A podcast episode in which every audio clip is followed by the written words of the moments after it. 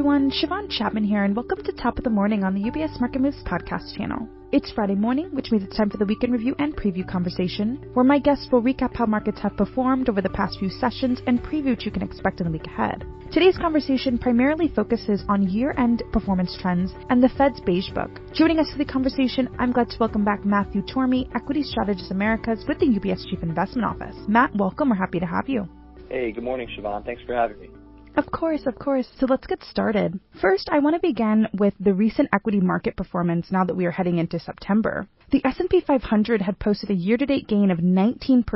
What factors have contributed to this performance? Yes. So this year's U.S. equity market gains have been quite impressive, and we think that several factors have been driving the rally, including more resilient than expected economic data, falling inflation, the winding down of the Fed's rate hikes, AI-driven enthusiasm for a handful of mega cap growth stocks, and an improvement in corporate profits.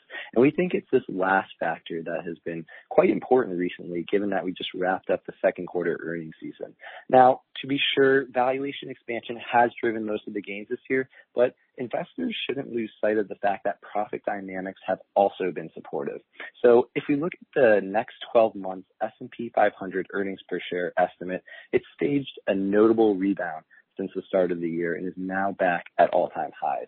And if we dig a bit deeper into the details, somewhat surprisingly, the profit improvement has been fairly broad-based. So if we go back to July of last year, when the earnings per share estimate previously had peaked, since then, profit expectations for the median company are up by about 5.5%, with expectations at or above all-time highs in every sector except for energy, healthcare, and materials.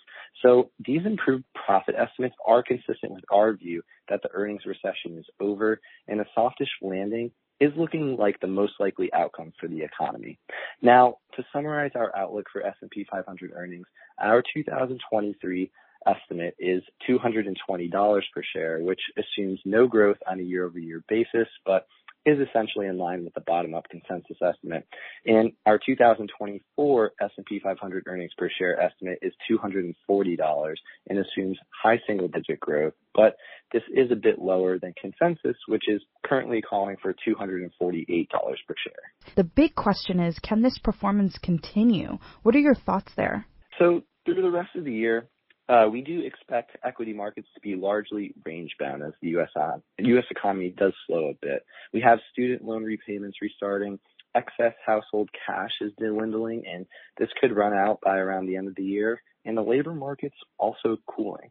And on investor sentiment, according to the American Association of Individual Investors, which is a survey that we do keep an eye on. The percentage of investors who are bullish has picked up quite a bit since the year-to-date low back in March when we had the regional bank crisis. So this could limit some of the upside in the near term, although sentiment specifically around AI could also be a key upside or downside driver in the months ahead. Now, looking a bit further out, stocks could climb a bit higher in 2024 as earnings growth improves and the market begins to anticipate eventual Fed rate cuts if inflation continues to trend towards the Fed's target. So in our base case scenario, we're expecting the S&P 500 to end the year around 4,500 and to trade higher to around 4,700 by June of next year. So, with that outlook that you mentioned, can you share with our listeners how is CIO recommending investors be positioned at this moment within equities? Right. So that's a good question. So within equities across sectors, we did make a couple changes last month, but still do maintain a more balanced positioning rather than having a cyclical or defensive tilt. So currently, we have most preferred views on consumer staples, energy, and industrial. So touching on consumer staples first. Among the defensive sectors, this is the one that we do prefer as it does trade at a discount to the market. It should provide investors with prudent protection in the event of a hard landing, and the sector's recent underperformance is already pricing in a material rebound in the ISM Manufacturing Index, which is still in contractionary territory. On energy, although oil prices have rebounded in recent months, we think that there could be further to go as OPEC plus supply cuts increases in the U.S. Strategic Petroleum Reserve, and better global economic growth have led to oil inventory declines. And on industrials, the sector's exposure to a few secular growth drivers is, in our view, attractive as defense companies should benefit from higher defense budgets in the years ahead. The infrastructure law should support non-residential construction and investment in both fossil fuels and renewable energy supplies and reshoring and onshoring trends should provide further support for the sector. But on the flip side, we do have least preferred views on the information technology, real estate, and utility sectors. So, uh, touching on tech first, relative valuations still appear very stretched. And in the event of a softish landing, which is more in line with our view, investors will likely look for more compelling opportunities within the cyclical complex that have lagged so far this year.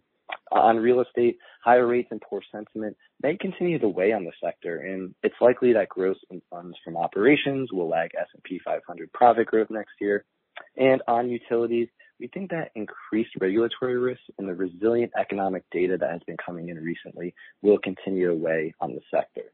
And just to wrap up on our positioning, we do remain neutral across five segments and have a relative preference for value stocks over growth stocks. So, Matt, I want to change gears just a little bit. You've definitely updated our listeners on so much, but I want to turn to the macro calendar. On Wednesday, we received the Fed's Beige Book, which is always an interesting read. What can you share with us? So, we did receive the Beige Book on Wednesday, and there were several notable takeaways for us here in CIO. First, and most importantly, we think that this edition of the Beige Book further supports our view that there is little need for further rate hikes.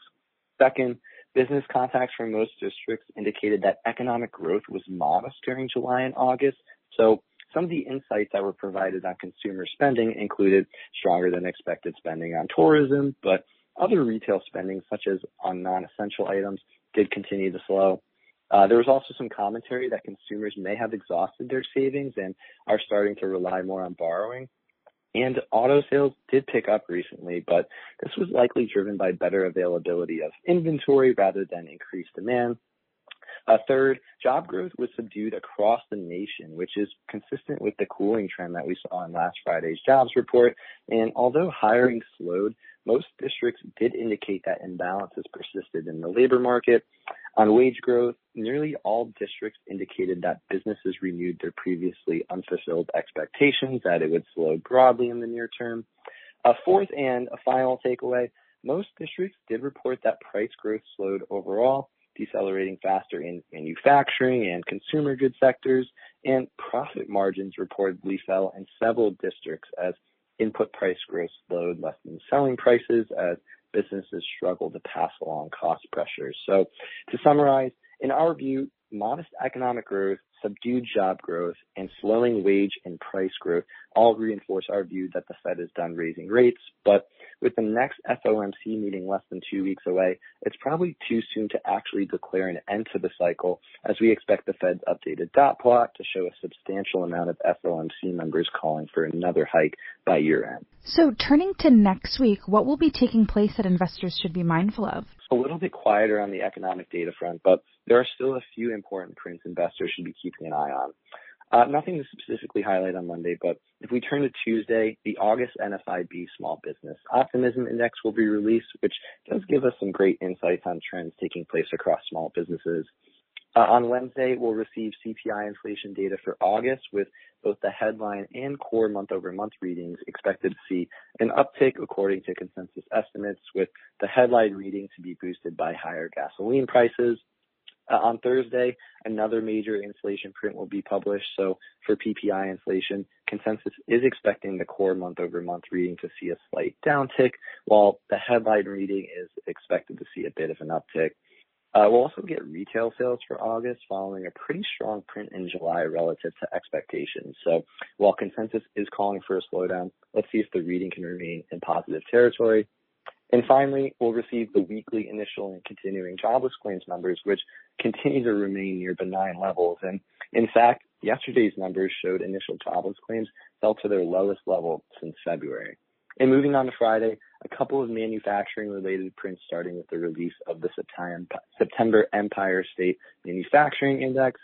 Uh, later that morning, August industrial and manufacturing production data will hit the tape, and we'll also get the preliminary September release for the Michigan Consumer Sentiment Survey, which will provide us with some additional insight on longer term inflation expectations. And wrapping up the week on the earnings calendar, just a few S&P 500 companies are set to report, including two tech companies and a home builder. But uh, they'll certainly be important to keep an eye on. Thank you so much for updating us on such a busy week. Thanks, Shiavon. Have a great weekend.